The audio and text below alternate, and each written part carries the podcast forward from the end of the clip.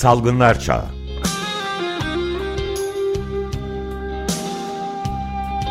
Pandemide Sağlık.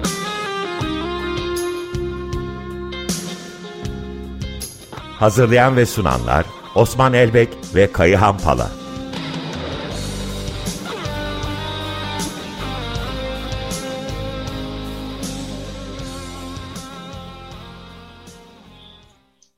Merhabalar, günaydın. Günaydın. Merhabalar. Evet, bugün ne durumdayız? Salgınlar çağının son gelişmeleri konusunda bizi bilgilendirir misiniz lütfen? Ee, bir istikrardan bahsedebilirim. Ee, ama bu istikrar Türkiye Cumhuriyeti açısından iyi bir istikrar değil. Dünyada e, dün itibariyle yayınlanan Dünya Sağlık Örgütü'nün raporuna göre 3. sıradaki yerimizi koruyoruz. 30 binin üstünde günlük vakamız var.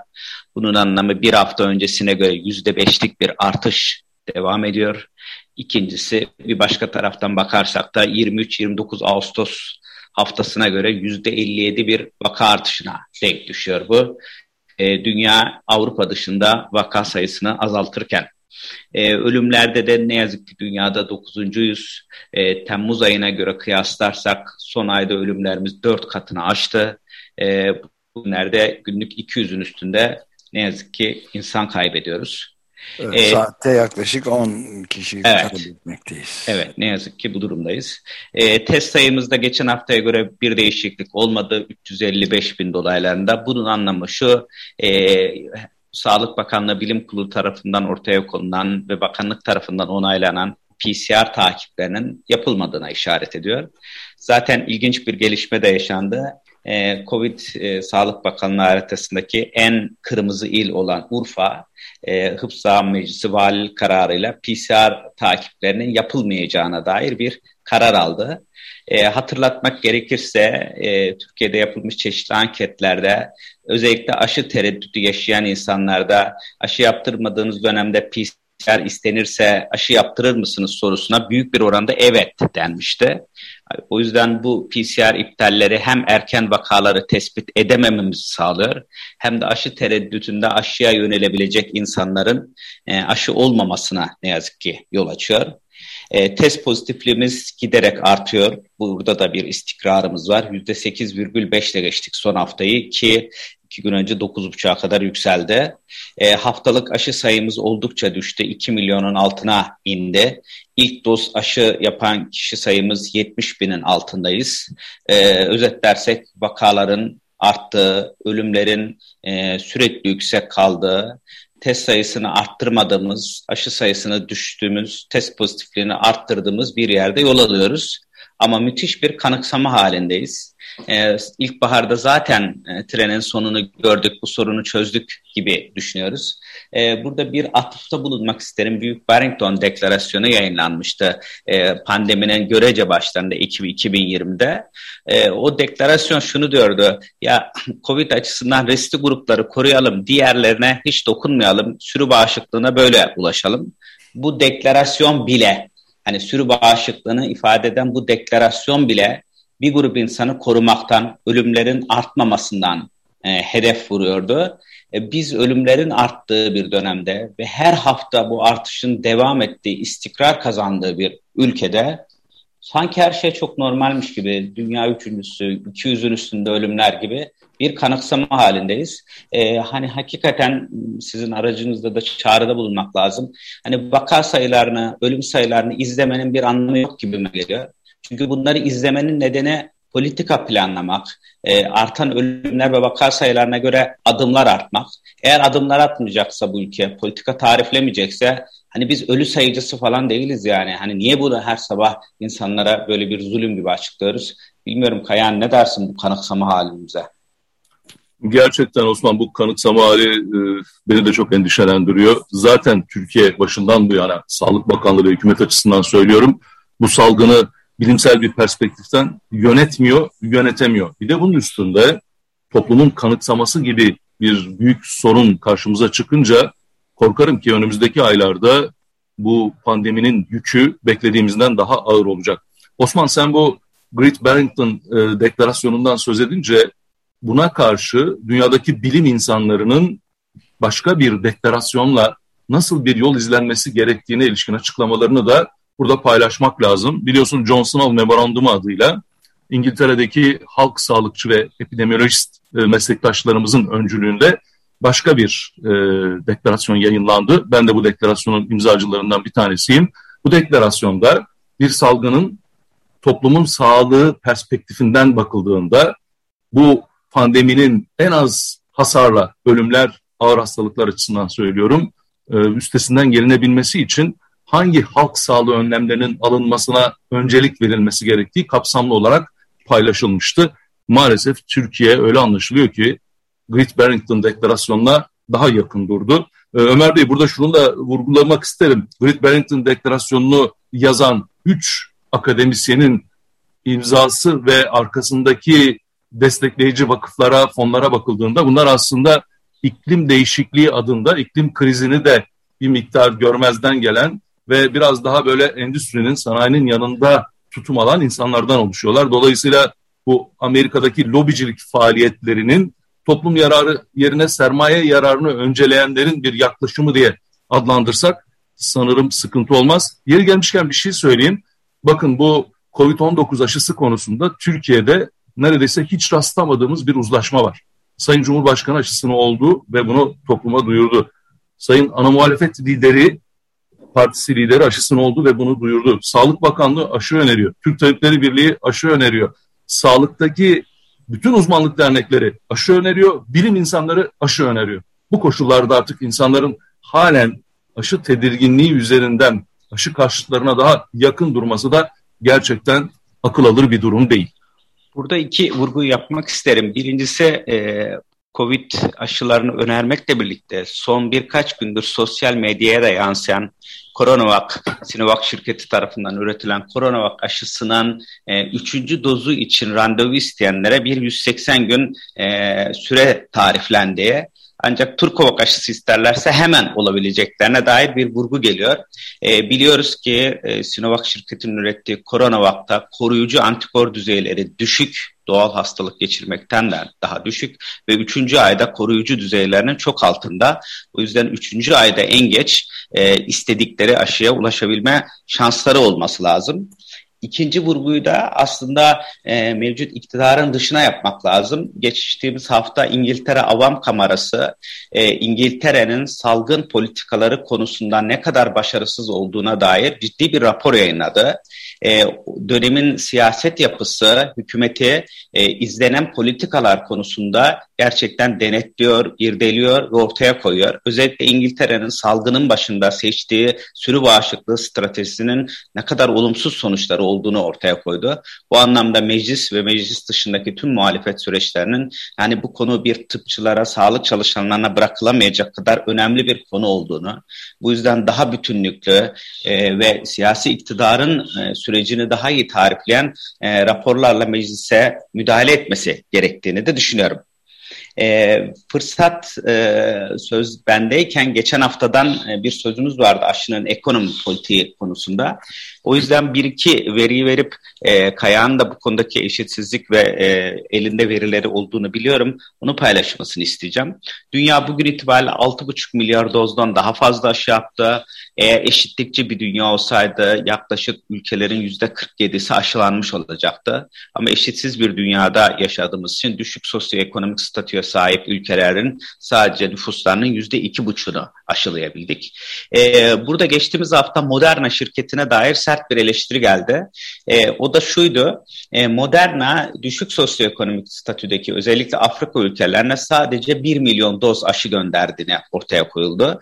E, Pfizer-BioNTech şirketinin aşısı olan Comirnaty'nin 8,5 milyon doz, Johnson Johnson'ın 25 milyon doz gönderdiğini, Moderna'nın bunun karşısında çok düşük kaldığı ifade edildi.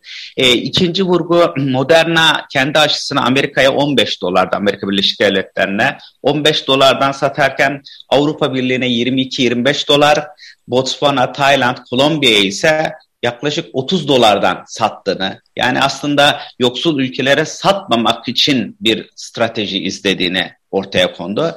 Ve CDC'nin eski başkanı dedi ki hani Moderna gelirini arttırmaktan başka hiçbir sorumluluğu yokmuş gibi davranıyor. Gerçekten Kayan Moderna'dan böyle bir sorumluluk beklemeli miyiz? Hani gelirini arttırmaktan başka bir amacı olmalı mı? Olur mu bu şirketlerin? Kapitalist sistemin kuralları belli Osman. Bu şirketler tamamen sermaye birikim ve kar maksimizasyonu için çalışıyorlar. Oraya geçmeden önce bir şey söylemek isterim bu Turkovak aşısıyla ilgili. Biliyorsun Sayın Bakan hepimizi şaşırtan bir tweet attı. O tweette diyor ki Turkovak aşısı hatırlatma dozu çalışması diye bir kavramdan söz ediyor. Bakın burada çok net bir şey söylemek lazım. Biz de Türkiye'de üretilecek ve kullanıma sunulacak aşıları gerçekten heyecanla, merakla bekliyoruz ve olsun bir an önce istiyoruz ama bir aşı hatırlatma dozu amacıyla kullanılmaz. Dolayısıyla daha baştan bir takım bunun ortaya konmasıyla ilgili bir sıkıntı olduğunu vurgulamakta yarar var. Şu anda Türkovak aşısıyla ilgili ne faz 1 ne faz 2 ne de faz 3 konusunda da bilimsel kamuoyuna hiçbir şeyin açıklanmadığının da altını çizelim. Şimdi Osman bu... Hatırlatma dozu ne demek? Şu demek Ömer Bey, örneğin iki tane e, Sinovac aşısı oldunuz, üçüncü aşı ihtiyacı var ya, diyor ki evet. Sayın Bakan, üçüncü aşı Turkovak olun. Ama bir aşı yani hatırlatma dozu üzerinden tanımlanmaz. Aşının özellikle faz 1'den başlayarak faz 3'te dahil araştırması sırasında kaç doz yapılırsa, doz aralığı ne olursa insanda bağışıklık geliştirdiği incelenir ve onun üzerinden bir kullanım onayı alır. Yoksa herhangi bir aşının daha önce aşılar yapılmış, bunun üstüne biz bir hatırlatma dozu ya da işte booster dedikleri doz üzerinden bir araştırma yapalım denirse benim bildiğim kadarıyla bu dünyada ilk yaklaşım olur. Böyle bir aşı çalışması, böyle bir aşı yaklaşımı söz konusu değil. Ee, dolayısıyla ben e, Sayın Bakan'ın bu tweetini şaşkınlıkla okuduğumu bir kez daha vurgulamak isterim. Şimdi bu Moderna ile ilgili e, bir mesele değil tek başına. Aşının kamusal bir ürün olmaması şirketlere verilmiş olmasıyla ilişkili bir şey. Ve biliyorsun e, en son yayınlanan veriler senin de söylediğin gibi yalnızca Moderna'nın değil Pfizer BioNTech aşısının da fiyatının 15,5 Euro'dan 19,5 Euro'ya yükseltileceğine ilişkin e, bir rakamı ortaya koyuyor. Böylece Pfizer yalnızca aşı gelirinde 33,5 milyar dolarlık bir hedefi önüne koymuş görünüyor ki Pfizer'ın 56 milyar dolara aşı satışının Moderna'nın ise 30 milyar dolara ulaşacağı tahmin ediliyor. Ama bence burada kritik olan şey Osman, düşün ki hem Pfizer hem Moderna tarafından üretilen şirket e, bu aşılar için bugüne kadar aşının bütün ARGE çalışmaları sırasında 8.3 milyar dolarlık bir kamu finansmanı kullanıldı. Bir başka deyişle aslında bu aşılar kamu finansmanı sayesinde ARGE faaliyetlerini yürüttüler ve bulundular. Sonra maalesef bu küresel kapitalizmin kuralları yüzünden patent koruması altına şirketler tarafından alındı. Kamu bütçesiyle bulunmuş olmalarına rağmen. Ve bugün bütün kabul edilen rakamlar bu aşıların üretim maliyetlerinin doz başına 1.18 dolar olduğunu gösteriyor. Şimdi bu rakamlar bize ne söylüyor? İki şey söylüyor. Bir, bu 1.18 dolara mal edilen aşılar senin verdiğin rakamlar üzerinden 15 ile 30 dolar gibi çok yüksek çar elde edilerek bir rakama göre potansiyel üretim maliyetinin bazı yerlerde 24 katına kadar satılarak insanlarla buluşturuluyor. Bu bir yandan aşı milyarderleri yaratıyor ki sırf pandemi sırasında bu şirketlerle ilişkili 9 yeni aşı milyarderinin dolar bazında söylüyorum e, kayıtlara geçmesine yol açmış. Ama öte yandan da insanların aşıya erişiminin önünde büyük bir engel.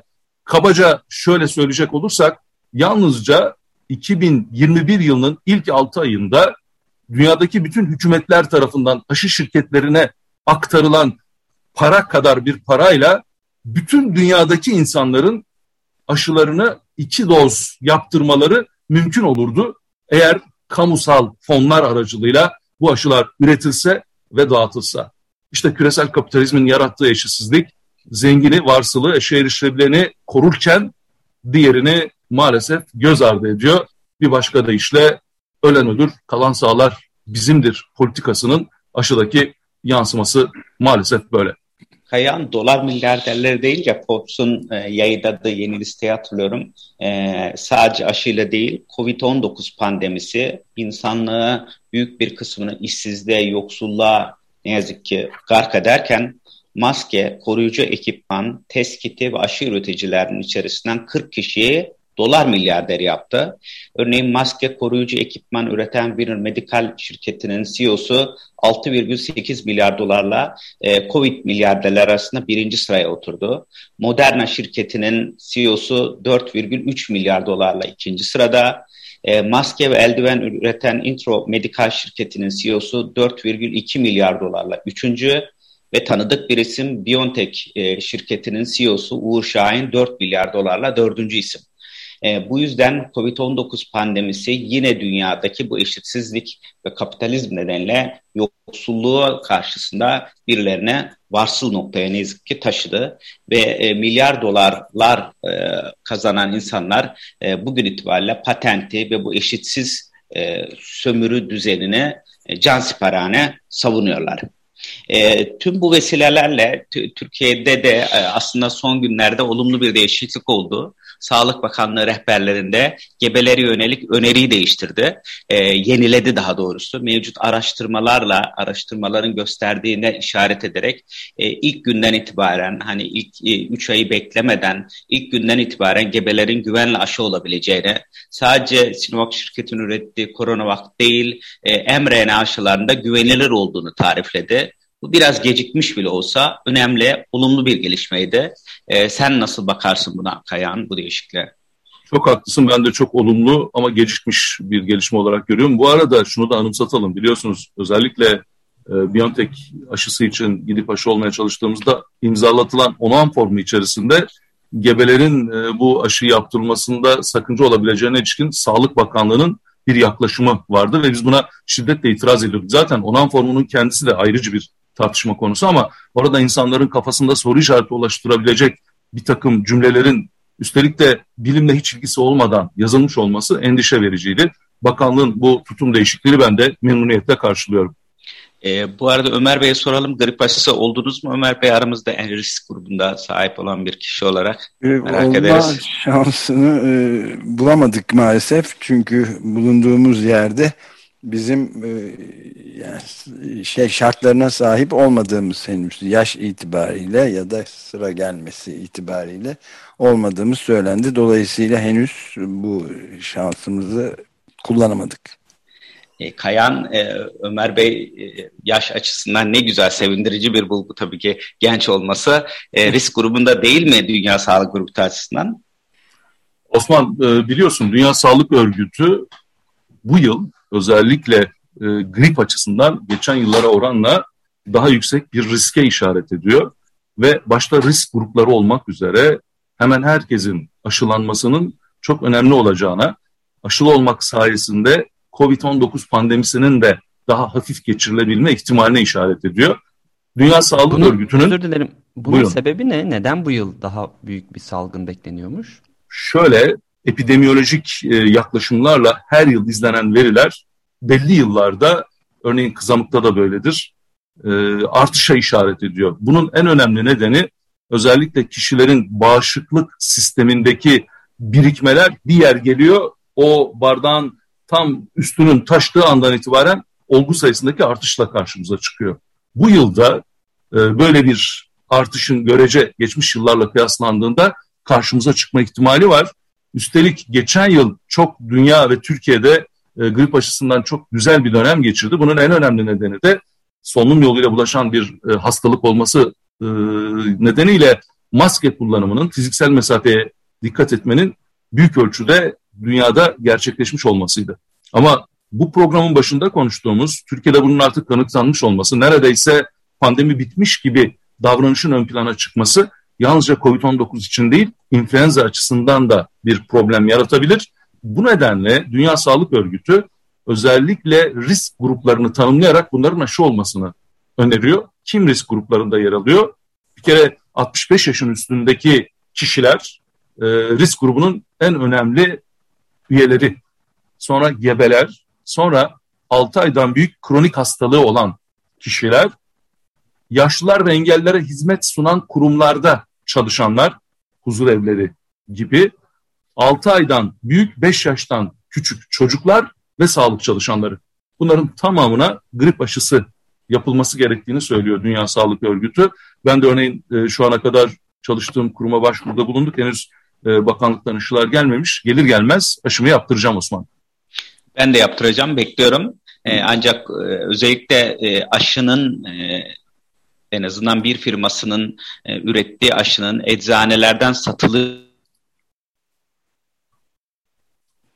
bir kopma oldu galiba. Evet sanıyorum bir kopma oldu Osman'la ilgili. E, grip aşısı konusunda gerçekten bir kez daha önerimizi vurgulayalım. Herkesin ama özellikle risk grubundakilerin e, aşı olmasında yarar var. olması neden... e, mevcut kamusal bu da e, piyasanın bir kere daha aslında eşitsizliği e, eşitsizliği doğurduğunu gösteriyor gibi. Evet yani başvurmamız gerekiyor herhalde değil mi? Bir daha yani ısrar etmek gerekiyor. Bir keresinde şimdilik bu fırsatı bulamadık ama bekle, bekleyerek müracaatımızı yenilememiz gerekiyor herhalde. Benim kendi açımdan söylüyorum. Evet biz de Sağlık Bakanlığı'na çağrımızı yineleyelim. Risk gruplarına aşı sağlanması için mutlaka bakanlığın e, daha fazla bir efor tüketmeye ihtiyacı var gibi görünüyor. Süremizin evet. sonuna geldik herhalde. Bağlayalım mı yani ne dersin? Evet bugün programımızı Hüsnü Arkan'dan e, bir şarkıyla sonlandırıyoruz. Hüsnü Arkan bölüşmek şart diyor. Evet bölüşmek şart diyerek hepinize iyi günler dileyelim. Hoşçakalın. Çok teşekkür ederiz. Hoşçakalın. Görüşmek üzere.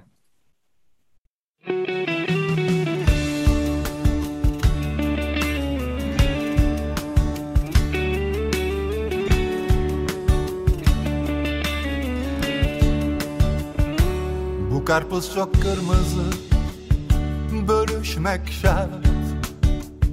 Bu boğaz bu lüfer akını Bölüşmek şart. Bu lüfer ışıkları Bölüşmek şart. Şu mavi yetmiyor mu? Bölüşmek şart. Yeşil kimin yeşili? Bölüşmek şart bu karpuz çok kırmızı Bölüşmek şart.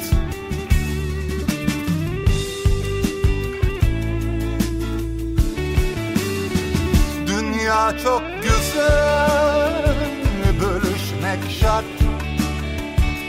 Dünya çok büyük Bölüşmek şart. Bu gece çok uzun Bölüşmek şart bu gece çok dertli Bölüşmek şart.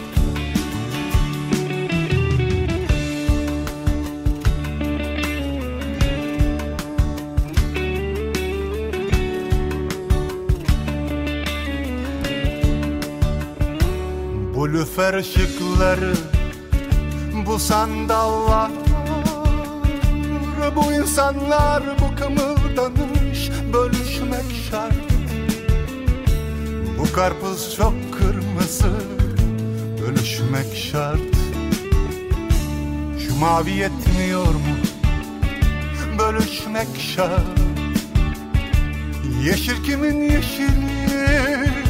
Bölüşmek şart. Bu karpuz çok kırmızı Bölüşmek şart. Dünya çok güzel Bölüşmek şart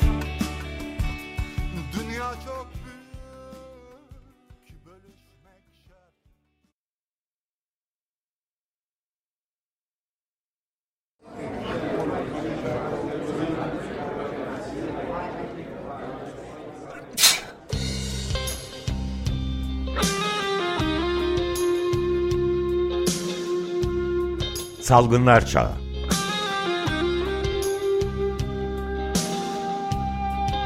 Pandemide Sağlık.